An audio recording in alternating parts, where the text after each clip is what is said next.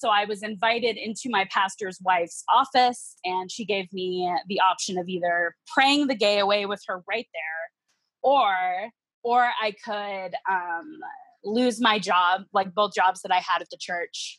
I could still come to church, but I would lose all opportunities at leadership. And I walked out of there. I told her, no, thank you. And I walked out of there and I never went back.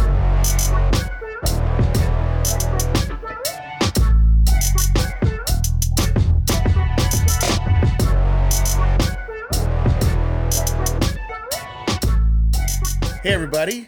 I want to welcome you to another episode of the Lenses Podcast. And today I have just such a great guest. I am I am so excited. I've been looking forward to this conversation for a while now.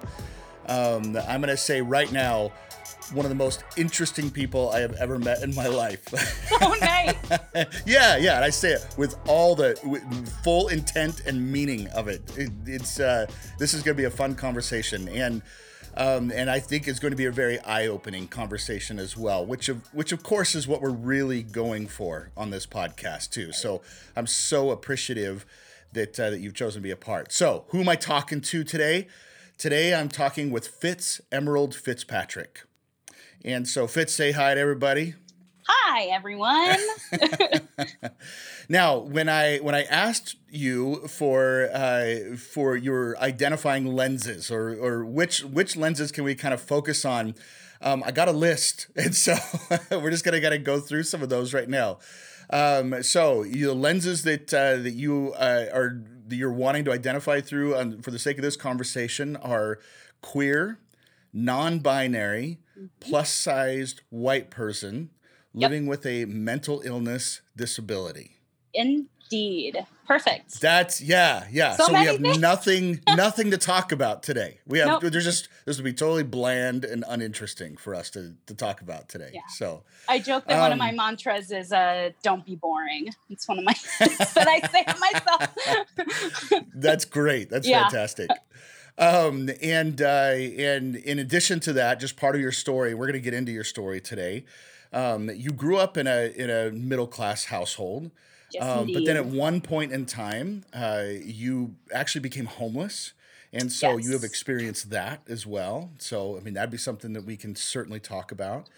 Um, you grew up evangelical, and now, and this is this I'm sure we could talk about a bit. Yeah, I, I'm I'm so fascinated with this. Grew up evangelical, and now uh, a pantheist interfaith witch. Yes. So and I actually can honestly... with the um, with the growing up evangelical, I actually grew up in a kind of vaguely interfaith household and then became an evangelical on purpose to the complete chagrin of my parents. Oh, the complete horror oh. of my parents. When so I was, evangelical was your rebellion.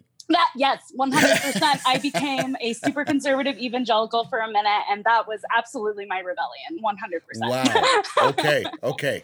And yeah. so the interfaith pantheist witch is almost moving back towards center for you. Uh, that's kind of how I felt. Oh, yes. so interesting. Yeah, so interesting. Okay, great.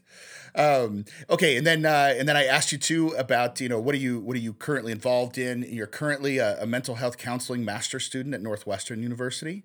Yes, um, so that's a long ways from homelessness. So that's so that, again. Yeah, I was homeless for a part of my undergrad. So it's oh my so gosh. nice to yeah, yeah. I was a Running Start student and became homeless my senior year of high school, which was my sophomore year in college. Got it. Um, And it's amazing to be in school and have housing and have regular money from school. Yeah, yeah, yeah. No doubt. Okay, good. I highly and recommend then just it. In, and then just in all of your spare time, you're also a, uh, a freelance yoga teacher and a yes. Reiki practitioner. Mm-hmm. So yeah, just just when you don't have anything else to do. So yeah. um, and then uh, in in other things you're involved in, um, you this is. Again, I I, keep, I keep saying this is interesting, but I, I should stop saying that because I'm just going to say it all throughout the entire podcast. That's so okay. It's going to be on a loop.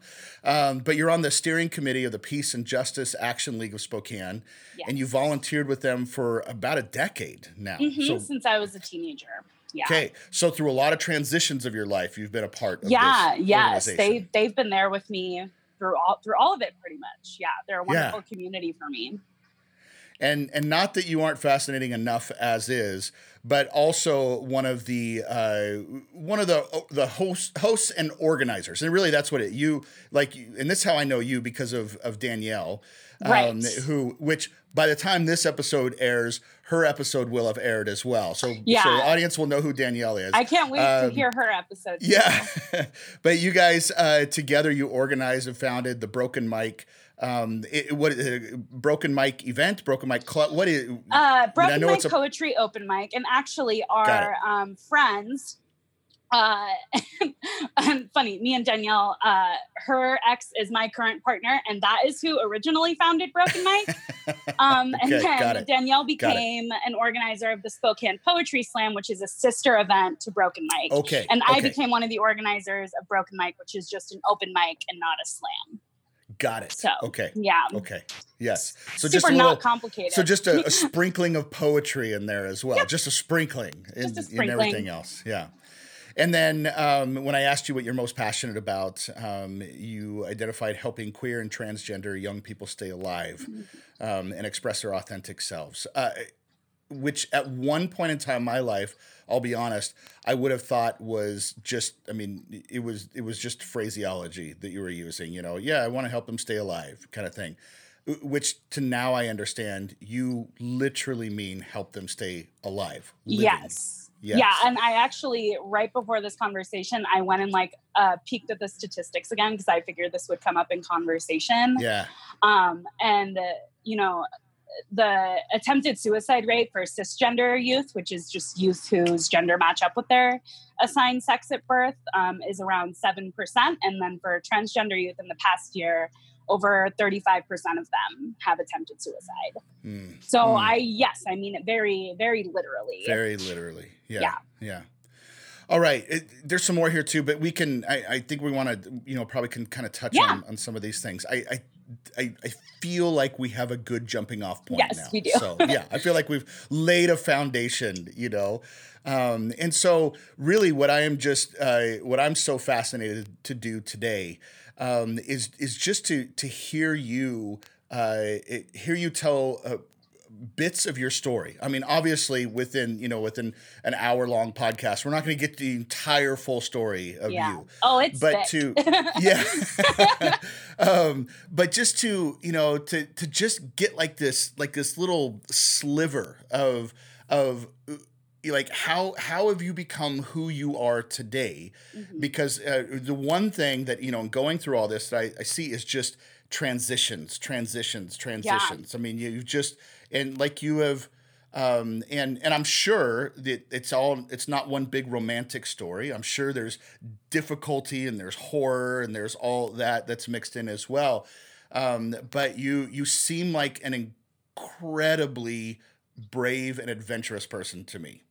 Um, and so, well, I, I, again, I think I'm brave just, is a brave is a good word. Um, I think of brave as like, you know, not the absence of fear, but doing things despite the fact that they mm. scare the crap out of you. And right. that would be like my other main mantra in life is um, doing, you know, doing things even though they scare the crap out of me. Uh, despite skydiving, I never want to do that. Yeah. I think that's a terrible idea. But well, you know, there's there's there's things you do to enhance li- or to to find yourself in life, yeah. and then there is things that you do to, you know, challenge yourself in life. And you know, I, I don't know where that skydiving falls in, but it might be, you know, one yeah. of the other things. So, yeah.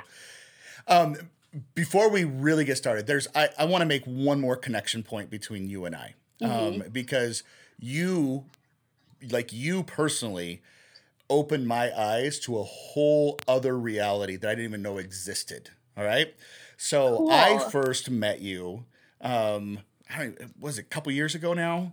Um, when, when I was working for a, a certain retail store and, and you came in to apply for a position and, yes. uh, and Danielle being our, um, being our mutual friend, Danielle had a little talk with me. Oh my and she said, and she said, yeah. listen, I just want to let you know there's a, there's some, I just want, there's some things I want you to understand.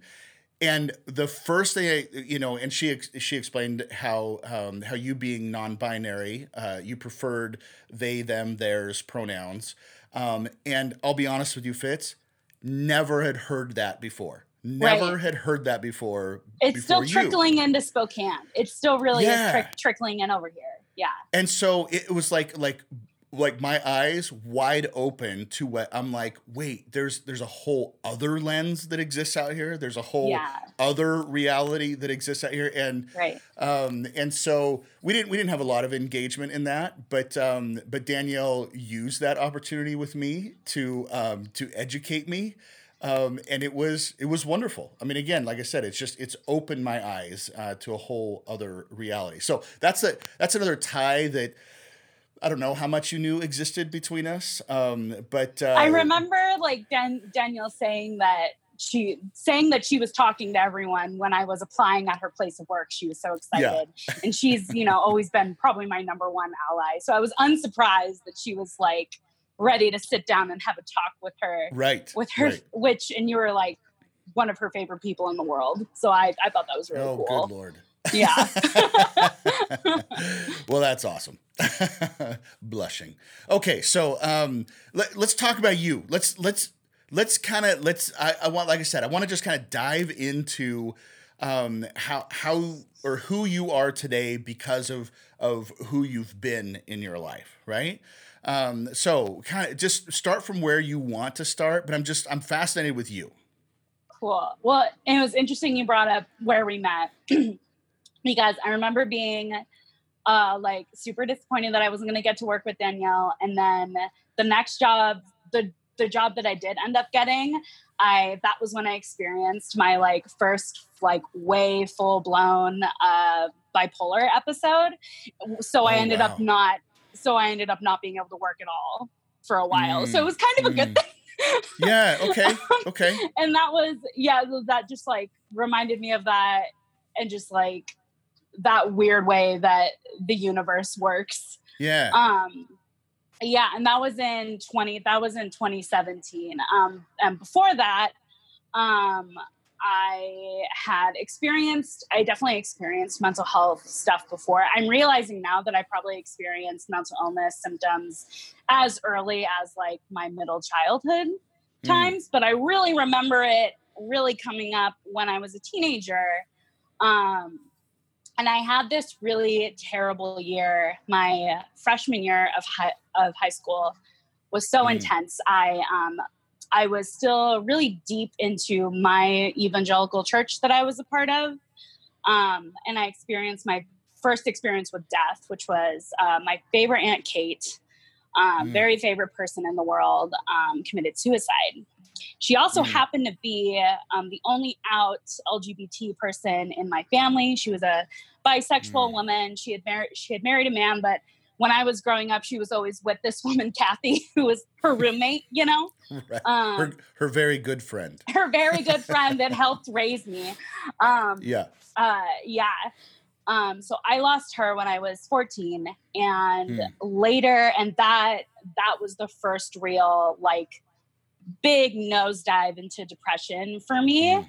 Um, and then later that year, I also lost my grandmother.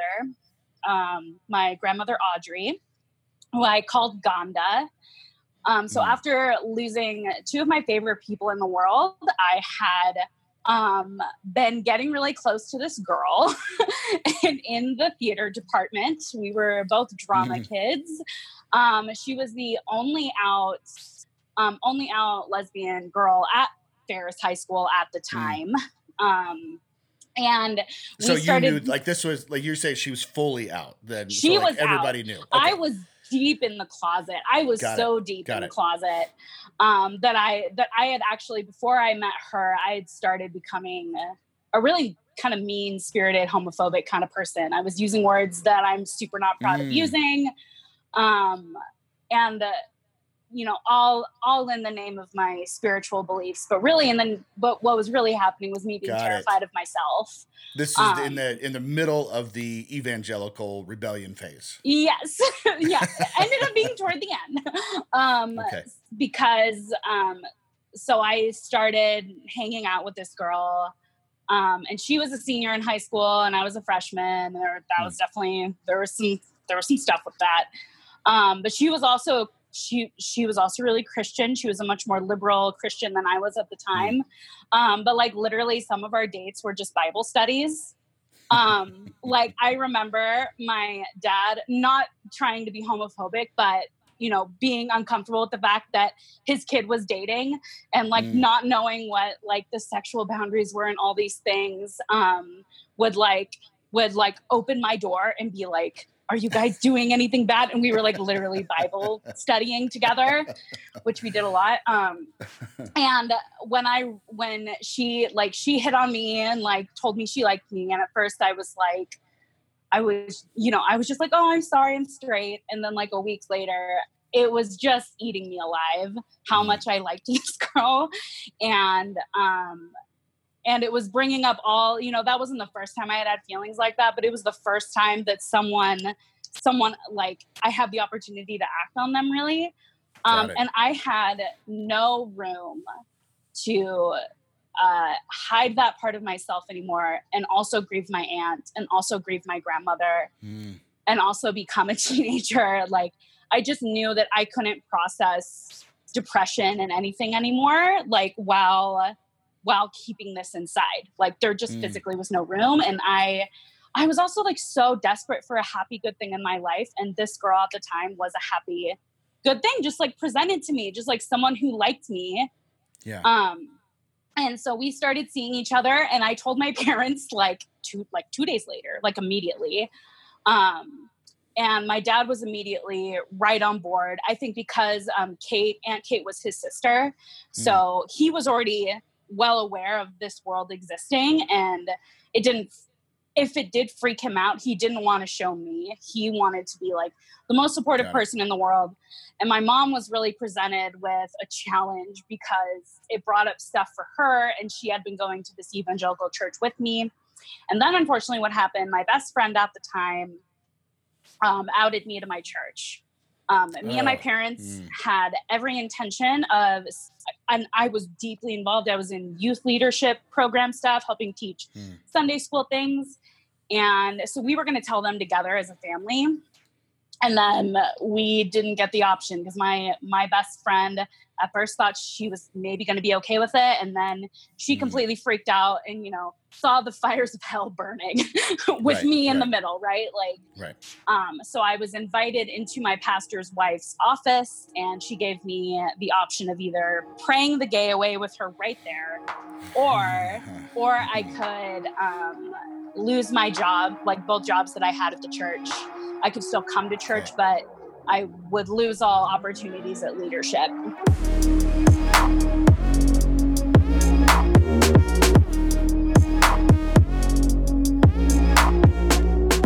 And I walked out of there. I told her, no, thank you. And I yeah. walked out of there, and I never went back.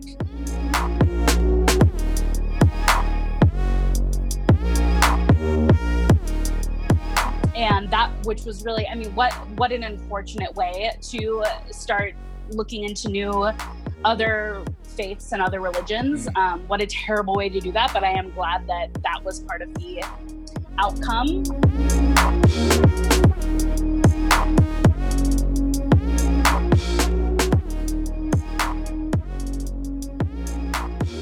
And so like that, that was really like the start of my journey with, um, being out with my sexuality. Um, and that also, I think being able to be out about my sexuality started giving me more um, freedom to think, at least think about gender stuff and start exploring mm. gender stuff. When I first came out, I was really like, um, like hyper, hyper feminized. I was really overcompensating for the okay. fact that I was dating a girl. So I like wore stilettos to school every day, teased my hair up, like all the way to high heaven. Like it just right. looked like a, like a Texas Christian, you know? Okay. Um, Texas Christian. Like a good, Southern, good. I looked like a Southern lady all the time. That was my like high school thing. Um, and then like, by the time I was eighteen, like, my dad and I went to Glacier Park for a camping trip, and we were going to take my senior pictures there. And I was like, hey, Dad, I have two different outfits that I want to take my senior pic- pic- pictures in. And one of them was a girl outfit, and one of them was a boy outfit. Hmm. Like, should have been super obvious at the time. Um, and I remember, like, my dad just didn't blink or act like that was weird. He was just like, yeah, okay. Like, yeah, costume yeah. change.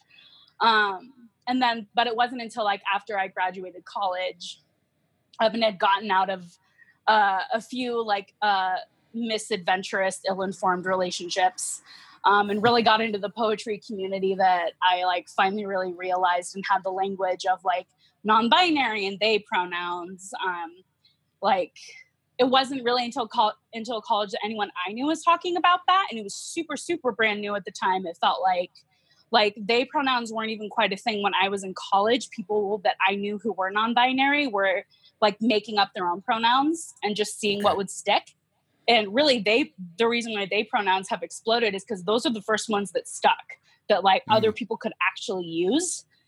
Um, yeah. So that's kind of the, the gender and so, sexuality story. Can I, can I yeah. just like interrupt for a second? Oh yeah. With please. some super ignorance here. Is that all right? Can we, yeah, can yeah, we wave please the ignorance flag here? Yes. Okay. Um, so uh, now not everybody else uh, can see you like I'm seeing you on Zoom right now, yeah. but you know, I look at you and I see you, you know, you're in makeup and your, your hair yeah. is done very nicely and, you know, and big earrings and that sort yes. of thing. And, and so, you know, I, like for me, I walking down the street, I would identify you as a woman, right? Just like that. Yeah. Right.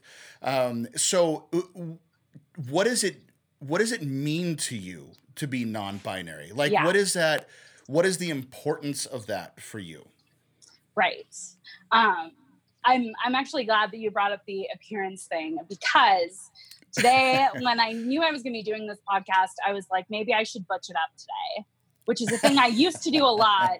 Okay. Is, um, I, um, and when I first came out, I was also much thinner than I am now. And I had mm. much more freedom to appear differently than I do okay. now, um, just because of the way my body looks. Um, and I went back and forth between either like butching it up, or there was this other outfit I was going to wear with like red lipstick. And I was like, red lipstick is the most feminine lipstick, which is just so, like makes no sense, but it does if you're like in my brain and you live in like this weird gender world.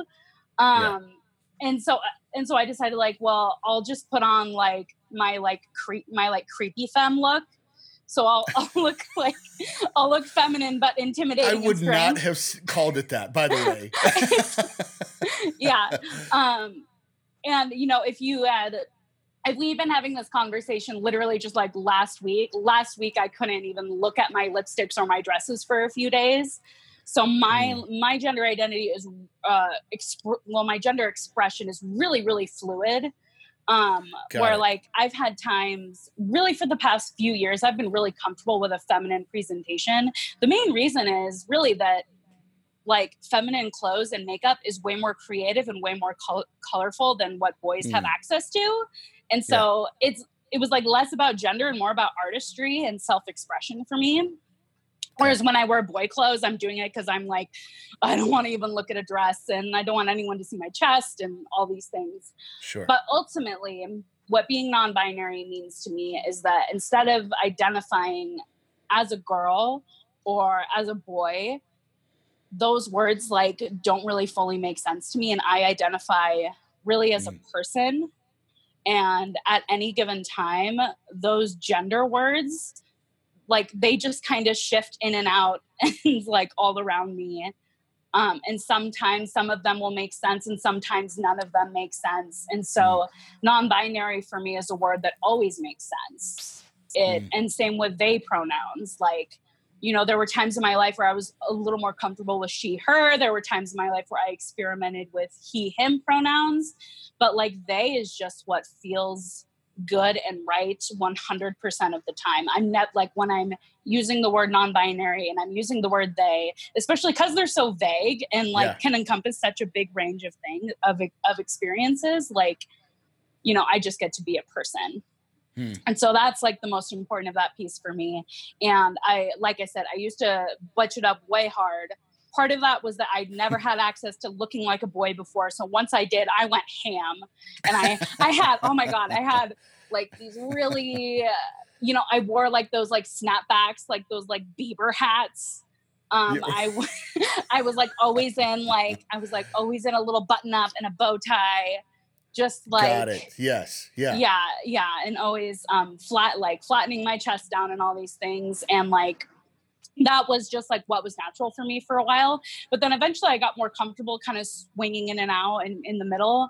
And then also when I got my bipolar diagnosis and when I started dating a boy, I started taking psych meds and I started taking birth control, and that mm. just changed my body drastically. And so then mm. femininity was just something that I had more access to and that looked good on me. And it was harder to figure out what variations of masculinity felt good and looked attractive. I think I'm yeah. way more concerned with looking cute than I am with looking like a boy or a girl. That's like a good, that's probably the best way to describe got it. it. Got yeah. it. Got it. Yeah. So what I'm, what I'm hearing from you is that the, I mean, the fluidity runs in style a lot. Yeah. And so yes. in, in how you look, how you present yourself, that sort of thing, but there is no internal compass that points towards an arrow or a plus sign. There's just like it, yeah. it it's just that part doesn't exist for you. It's it it kind of depends, because there are moments. Okay. Like recently I went off the hormonal birth control, and like I said, suddenly last week I couldn't I couldn't look at my lipsticks or at my dresses for a whole week, and I had to go to Target right then and there and get like t-shirts from the boys section and stuff. Um, okay. So there are moments in my life where I'm like really connected to one kind of expression or another, but in terms of the words, boy, girl, like those are the things that I'm not really connected to. Hmm. So I'll have dysphoria sometimes, or an internal sense of wanting to kind of be on this side of the spectrum or the other, but that is pretty inconsistent. And definitely what's the most consistent and when I feel best is really when I'm just like, I'm a person. I'm just a person. Yeah. Okay. Like, just take off all the other stuff. Right, right. Got it. So um, I, I have to imagine, just because in my sphere of the world yeah. and, you know, those who, who carry many of my lenses, the the sideline conversations that have been growing as the non-binary um, expression has become more Uh, uh, more talked about. I'll say that. Yeah. Um, and so more known. Yes. Um, yeah. In the, in public. It, has this been, you know, has, has your, um, has your journey in, in, in like coming to the truth of yourself and all this, ha, has it been brutal? I mean, have, do you, do you put up with so much bullshit from people? Or or do people in large part just, I mean, do they just roll their eyes? Do they, I mean, right. because because the biggest thing that I hear, and I, I hear this all the time, you know, you know, they, them, theirs. Well, there's only one of them. Oh, you my know? God. Which is hilarious. Right. Because that one's one of my favorites. Right. Because people have actually been using singular they, like, as long as English has existed. They just didn't realize they were using it. Like what sure. I just did right there. What I just right. did saying they. Like if, if you just happen to have not seen the person, therefore you didn't know their gender expression, you'll just say like, oh, they, oh, someone forgot their phone. They forgot their phone. Like we don't. Yes. Yeah. Yeah. Yeah. Yeah. So yeah, it's, yeah. So it's funny, but it's, um, but the reason why it trips people up so much is because they, they, they see one thing, therefore they think one thing, they make their assumption. Right. And then, and then now they have to re relearn. They have to train their mouth to do something different. Um, and yes. yeah, unfor- unfortunately I've had, well, I've had a really wonderful community. Like the poetry community, it was incredible and really embraced me. And there were like, sit, like cisgender straight leaders in that community that really worked their butts off to get it right and to make the space welcoming. Mm. So there mm. were some amazing allies really in the poetry mm. community, Danielle being one of them, mm. um, that Isaac, Isaac Rambo would be the previous host of Spokane Poetry Slam. He was amazing. And then Mark Anderson, who was, an, who was my partner now and was an organizer at the time, was amazing. But what's mm. been really hard, I mean, the reason why I used to like anytime I would do something like this, an interview or something, I would always flatten my chest and I would always put on a button up. And like I said, I would butch it up. And that was because like cis people would see me as more valid if I looked more gender variant, if I looked more androgynous. But if I was like wearing a skirt and okay. lipstick, it was like, what, what, what's the big deal that you're making then? If you like wearing yeah. skirts and lipstick, Got why it. can't I call you a girl? Which is yeah. really just like a basic why, why look the part and not want to be called the part? Yeah, exactly. Which is just a total misunderstanding of what the parts Got are. It. And Got I was a I was a gender studies major in college, so I already knew that gender was socially constructed, and it c- is completely different in different cultures. You know, it's like it's much more fluid in general than mm. like than you know than we like to think of it. You know, especially in more conservative areas in the U S. The hardest, I think most annoying thing for me wasn't people who just outright hated me, but were the people who were like, oh my God, of course I accept you, and literally never tried to get my pronouns right once. And that is a huge percentage.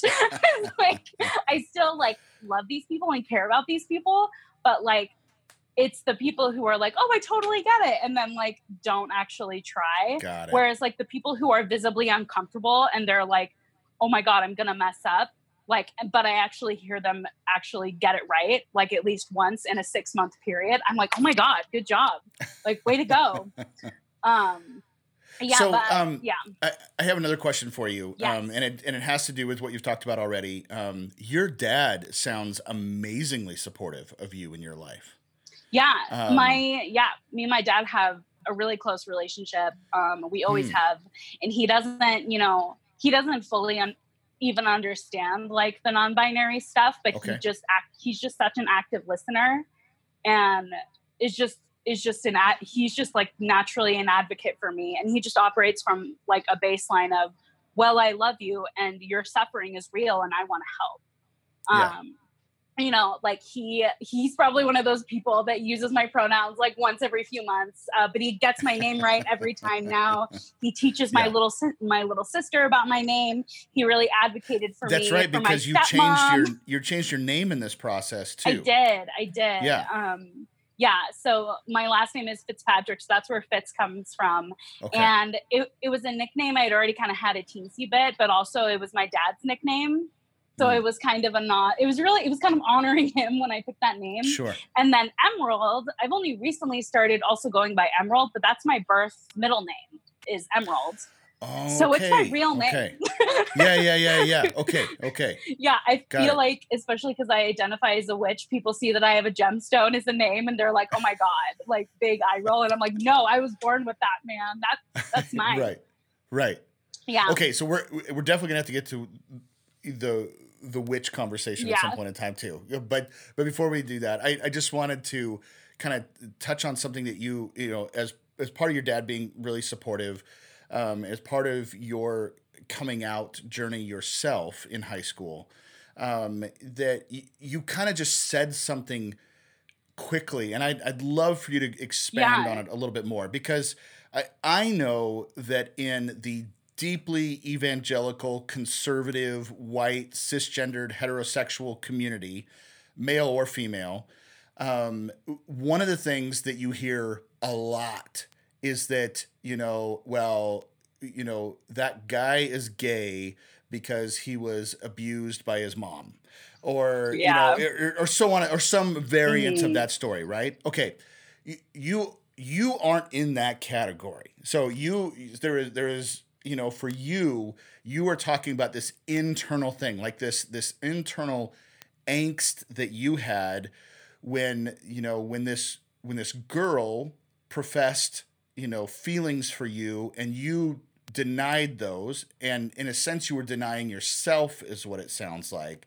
And then just had this intense internal conflict over it. Yeah. For you, can you can you just talk about that a little bit more? Because I yeah. I imagine there are still today, even as, and I and I think we've, be, I mean, when I think back, you know, over the forty-five years of my life, the leaps and bounds we have come to being accepting of the uh, of the L G B T Q I A plus mm-hmm. community, um, knowing, not saying we've arrived. God, God, I'm not saying that, but.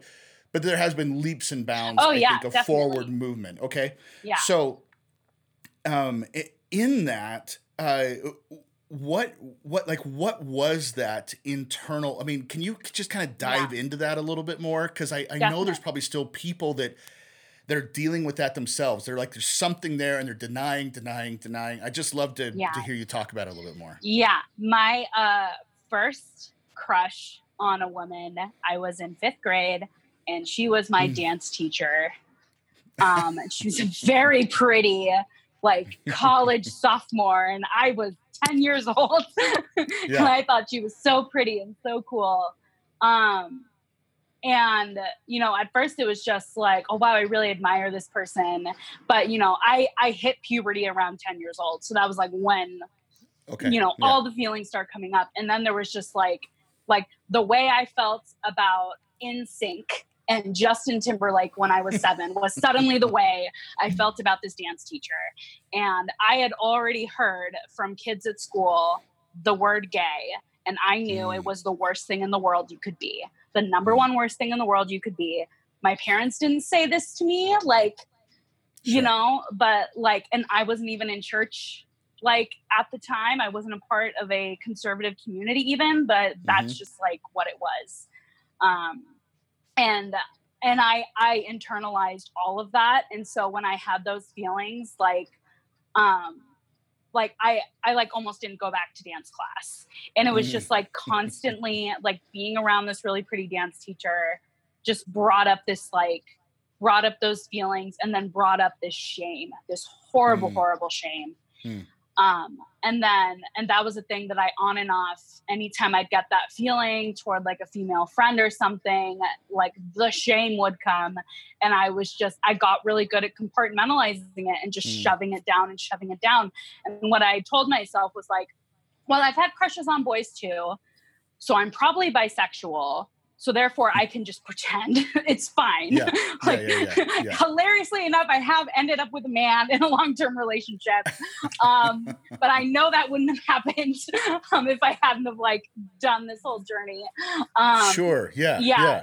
But so yeah, just that. And then when that girl in high school, when she came up, I just had no, I like the feeling came and then, and And like the shame was there, but I was like, I was like, I, I can't do that. I just can't do it anymore. Like hmm. I couldn't handle like my, like my feelings for her were so overwhelming that the shame was so unimportant at that point mm. because someone mm. really cool and really nice, um, had, had these feelings for me and I had those feelings and something that's like, I think was awesome about me as a teenager and also got me into so much trouble is that I have such intense big feelings that like when I love someone, I love them all the way, immediately, unconditionally, so fast.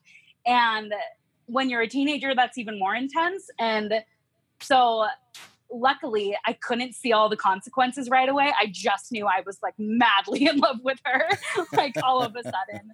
Yeah. And it was just, and that, that made me brave. Like mm. that feeling of love and that feeling of excitement and that feeling of being seen by her, it just, it just made telling people feel so small. And it wasn't small. Like I cried the whole time that I told my dad. I mean, my dad told my mom, like I was, I was definitely scared, but like, I was so much more in love than I was scared. And like, that's totally the beauty of being a queer person.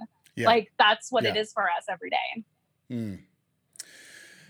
Okay, I, there is so. I mean, we like. I feel like we've just scratched the surface here. Okay, but I'm I'm I'm looking at the time right now, and I'm and I'm thinking. I there's definitely some things I want to give time to. Yeah. Um, and and so I'm going to say right now um, that I I would I would love if we could record a part two in yeah, the very totally. near future. Okay. Yes. Um, because I think the the whole uh, evangelical journey and the journey to, you know, where you're at today um, and the witch conversation, all that kind of stuff, yeah. you know, as, as fascinating as that as, as that would be, I think it needs more space. Right. Um, and so yeah.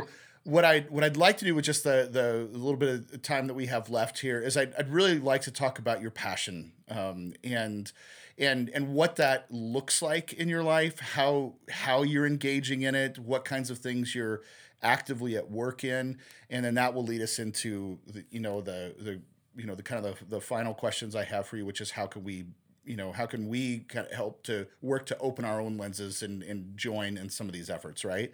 Yes. So, and again, you, you, you know, we talked about this just very briefly at the, the beginning, but, you know, helping queer and transgender young people stay alive. Um, and then um, not just be alive, not just remain living, but then what it sounds like here too, how I would interpret it is to then then to enjoy life, to to express yes. their authentic selves. Yes. Um, can we can we just talk about that a little bit? And if yeah. and if you want to incorporate, you know, mental illness work that you do there too, because I, I think yes. there's it sounds like there's probably some crossover. They are there intimately as well. Connected. Yeah. Yeah. So talk about that a little bit. Like, what does that work look like for you? Yeah. So um, through my own journey with horrible mental health problems. Um, I came to the conclusion when I finally got my bipolar diagnosis, and I also for a while qualified for a diagnosis of borderline personality disorder, which is one of the most stigmatized mental illnesses you can have. Um, I no longer qualify for it, which is awesome. It's curable, which people don't know. Really cool. My bipolar, not so yeah. curable. I have to be medicated for that consistently, okay. probably forever.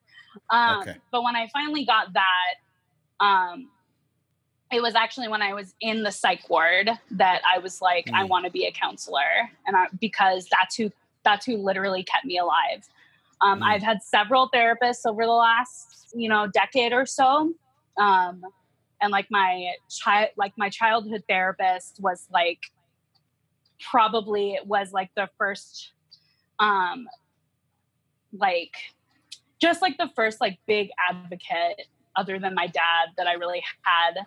Um, and that changed my life. Like, because like, unfortunately, like that relationship I had with that wonderful girl, like we were both pretty sick. Um, and we were both mm. rejected by our churches and rejected by so many people. Um, and she was, she had a lot of really severe mental health stuff. And I learned everything I knew about like self-harm and all these terrible mm. things, like from, mm. from her, like from her Got struggle. It. Um, Her self-coping and, mechanisms. Yeah, yeah, yeah. Like, and the like the shame she had, I, I I took on completely because I I I loved her and we loved each other, and mm. it was not great. Um, but like my like because I could tell my counselor about it, like she was the one who taught me how to dif- how to differentiate my feelings from other people, and like taught me how to be my own person. And then later when I Um, got my bipolar diagno- diagnosis and was in an intensive outpatient program, like my like therapists were the one who were giving me tools to like battle the world. That mm-hmm. like while everything felt so stacked against me as a non-binary person and as a person with a mental illness, like I mean I had like a huge gap on my resume that like I had to explain to every employer after that, oh, right? Oh God, yeah, okay, yeah, okay. Um, so that whole experience. And, and my experience in therapy as a teenager, like I, I just wanted to give that back. And I had, I'd already worked for a little bit for an organization called, um, I think they're called Odyssey Youth Movement now. And they're like the only gay youth group in Spokane, and they have been for decades. And they're this amazing institution. I've never that, heard of this. Oh my God. Yeah. That's like every, every like queer high schooler, you know, has probably been to Odyssey at one point oh, in, wow. in their life. Okay. It's this beautiful place. So I had already worked a little bit with them and worked with teenagers there. Um, mm. I worked uh, briefly, I worked at Crosswalk Teen Shelter, um, and I was especially connecting to the queer youth there. Um, and yeah, I just realized that like learning how to handle your, your mental health, learning how to cope with the world, that is the biggest piece of agency that I can give these teenagers mm. is learning how, learning how to be healthy despite a world that literally doesn't want them to be sometimes. Mm. Um, you know, learning, you know, I think what was super important for me was like in therapy, learning what a healthy relationship looks like. Cause that wasn't on T V for queer kids. Like back right, then right, it's right. more and more now, but like, you know, the rates of like domestic violence and abuse are just as strong in the queer community as they are among yeah. okay. um, heterosexual couples. So yeah, there's just all this stuff. And I realized like, you know, this is just like where my skill set is and where my passion is. Like I love, I love talking to people. I love listening to their stories. Um, and I know that like queer youth are so resilient that they're like, they'll be like in, you know, the quicksand and they literally just need someone to hand them a stick. And that yeah, stick yeah. is just an adult who says, I love you and I want to listen to mm. you and I want to help you. And they will, and they will climb themselves out of the yeah, place they are. Yeah, and that's, yeah, yeah. Yeah. Mm. So one of the, I think the, and again, I'm going to say by those with, generally with my lenses, okay? Yeah. One of the misunderstandings or miscaricatures maybe that, you know, when you talk about mental health issues and, you know, the queer community, there's an automatic correlation that's drawn there. Well, yeah. and it's like, you're, you know, you're, you're either queer because you have mental health issues right. or you have mental health issues because you're queer. Right. right? Yes. Um, and, and, and that I think is, is one of those things that it comes from, and I'm going to, I'm going to, I'm going to offer something and then you tell me if I'm, yeah. if I'm seeing it incorrectly or not. That, uh, I, I think it comes from a, a couple of places. Uh, it, it I, I actually wonder if there may be some element of truth to it because of how horribly we have treated our young people.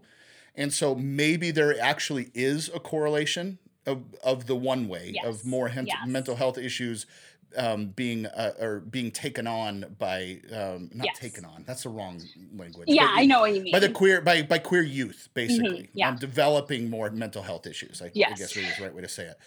The the second thing I would say is that it it's probably not that far off from the heterosexual cisgendered community right. either, though. Right. It's just that heterosexual cis, cisgendered community is just so much better at hiding shit.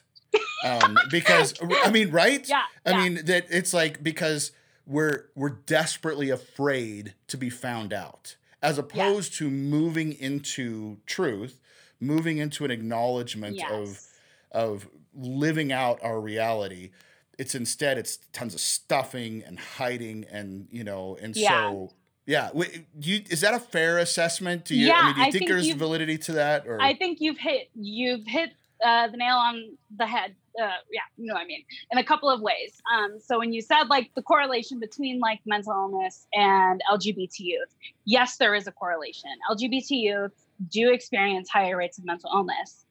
Correlation is not causation, right? So we know those things are related, sure. but there's a third factor in between. That third factor is almost unequivocally researched, um, and it's rejection. Rejection ah. is the thing. Mm. That is, mm. rejection is causes... like internal stress and day and daily like little t traumas, like you would not believe. The stress of living with rejection, hmm. that is what kills transgender teenagers. Because when transgender teenagers have even one parent that is moderately like just kind of accepting of them, their rates of suicide go way down, and their rates really? of really? mental health yeah. go way up. Yeah, so we know hmm. that for teenagers. Reject like reject rejection is such a huge piece for why there is a correlation between being being L G B T and being sick, but also because being L G B T is so hard, we do have I think we do have higher rates of seeking help. So when you mm. were saying about like not stuffing things down, like when you've already told the world like your deepest darkest secret, then sure. telling the world that you're also anxious is like totally not that hard anymore. Yeah, yeah, um, yeah, yeah, yeah. And you've probably already had to talk to a school counselor or you've had to go to a therapist, especially if you're transgender, because transgender youth, they can't physically transition until they've seen, usually seen a counselor and gotten like right. a letter and stuff. Um, and so that's over is, a period of like years too, yeah, right? So I, I mean, I, yeah. yeah. So I think we like, we go, we we have to go see helping professionals more for a variety of reasons. So we're overrepresented in a clinical population, but also it's that third factor for teenagers of rejection. Um, yeah. And you you see, I mean, and that, that just causes like so much toxic stress in your body and in your life hmm. um, that it can that it can turn into a mental illness. Okay. Okay. Yeah. Okay. So. Um, I, I have these three questions that I yes. like to ask all of my guests. Um, and, and I think this is very important to not just listen and to try to take on um, a, a little bit of the view through your lenses, which of course is I mean, it, you know, we can't fully take that on, but we can, but we can make attempts at that to try to see a differently colored world, right? But this part, these questions are specifically um, pointed towards our involvement. Then, like, yeah. like I, because I believe that um, that once you see, you can't unsee. Yes. And once you see, there is a level of responsibility that you take on. And so, for someone who's close-minded and wants to stay close-minded, they should be really careful to not to not see things they don't want to see. Right. Right. Yeah. It, it becomes increasingly more intentional to not see. So because there's responsibility that comes on it. So these are I, yeah. I consider these like responsibility questions. Okay. So the the first thing is is that um, it, what is what is the one thing that those with my lenses. Um, and, you know, I've talked about those before. I've sent you the list of, you know, what I, what I kind of see as my lenses have done that, that have made life difficult for you. Um, and specifically, like we, there's things that we've done that make it, make life difficult. That's a really good question. Um, I think the biggest thing is like when folks are unwilling to even be educated. Um, and right. when folks have this idea that they have to understand you in order to respect you. And that's not true. Oh. Mm. That's not true. Mm. There are plenty of things that I don't understand that like people like, you know, I don't understand Call of Duty and I never will. But if you tell me that you love Call of Duty and you love video games, I'm going to say like, good for you. Tell me more about that. what, what what's it about Call of Duty? Um, so that's so great. Yeah, I think that's I think that is the biggest thing. And it's like, I mean, and if you do seek understanding, it really does yeah. make a huge difference. I think sometimes the queer community gets painted, like especially as like we're all like we're all angry and we all hate you. And that's like, mm. I mm. mean, we are angry sometimes. Like we have yeah. a lot to be angry about, but like. My hmm. my experience, especially in Spokane, like, is that any queer person that is like, especially transgender person that is out here is like so willing to work with everyone and like just so hmm. desperately wants to be accepted hmm. that like, you know, we'll like we'll hold your hand like the whole way there. Like so many of us do that, sure. um, and are ha- and like some not not all of us, so many of us are happy too. So like being willing to seek understanding, but also realizing that you can respect someone without understanding. Mm, that's so good. So good. Okay. So in line with that then, yeah. Um, what is the one thing that you wish that those with my lenses would understand then? Yeah. Um, I'm going to get really specific to my identity and okay. pronouns, which is just that pronouns are not as hard or as scary as you think. And it seems impossible at first. And I totally get why, because I was not always out and I was not out when I worked at a queer youth group. Um, mm. I just had a lot of trans teenagers that I worked with. So I had to memorize new names and pronouns like every mm. day. But mm. what that experience taught me was like, oh, this isn't a thing you're naturally good at or bad at. It's just a matter of practice. And the mm. easiest way to learn they, them, theirs pronouns is spend like one week and just use they pronouns for all your cis friends. They won't notice. They will not yeah. notice at all. Yeah. Um, and you will suddenly get really good at it. And what I've started mm. to do is just assume that someone uses they because it's gender neutral. It's a safer assumption until until someone tells me otherwise. Mm. Um, and that's made it so much easier because I mess up people's pronouns all the time too. Trans people do it too. Like. Yeah. We're not perfect either. Like hmm. I've heard, like it's a part of all of our journey to mess up our own pronouns at least once. Like we've all done it. um, so, you know, so I guess the big thing I'm saying is like ma- making a mistake is so much better than not trying at all. Hmm. And we, and we notice, we can tell when someone is just avoiding talking about us or is avoiding using pronouns at all versus someone who goes like, oh, Fitz, she, oh, I mean, they did this and it's fine. And I'm right, like, oh my right, God, right, you right. tried. Thank you. Yeah, yeah. Yeah. Okay. Now I, I have to say, I think you're being way too gracious. I, I think I there are just some legitimate assholes out there.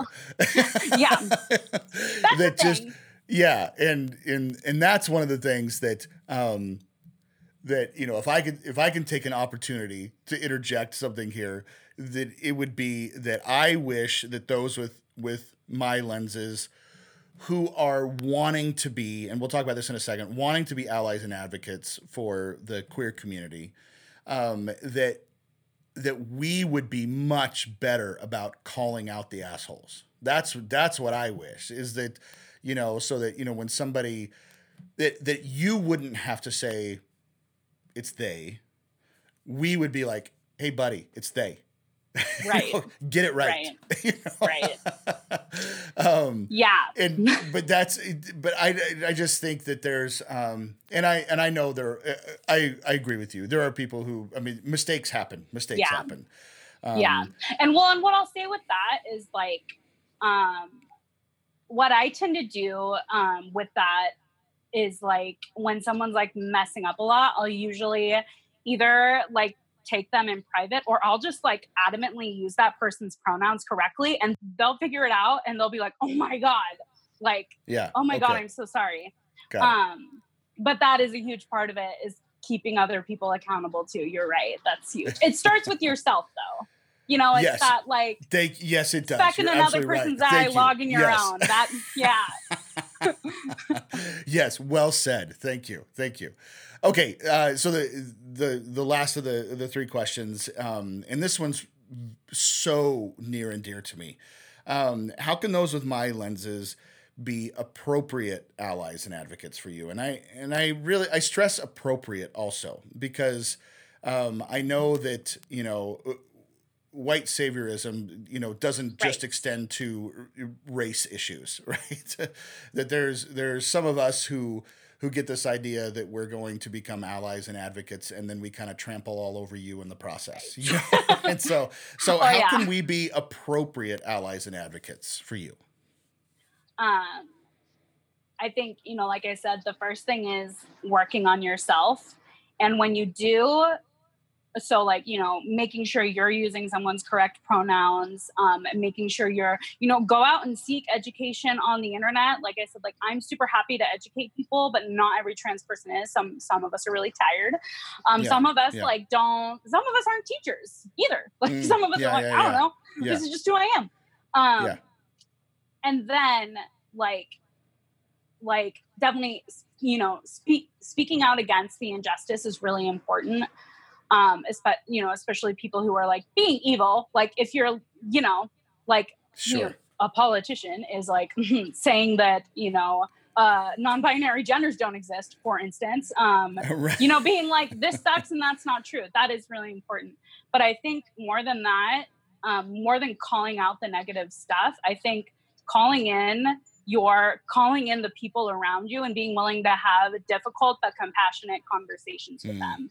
Because if you like, and th- this is the thing I've thought about as a white person wanting to educate other white people on race, but it totally applies to cis people educating each other on gender stuff, is that like me just making fun of a white person being mean or whatever, like it doesn't do anything to help people of color. Mm. Me being willing to have a conversation and be like, hey, where do your ideas about race come from? Like, let's have a real conversation about this. Did you know, like, all, like, why all lives matter sounds kind of like, sounds mm. kind of awful. Let's have a conversation. That, I think being willing to do that with the people closest to you and the mm. people you know are going to be interacting with trans people is so important. It's those everyday one-on-one conversations.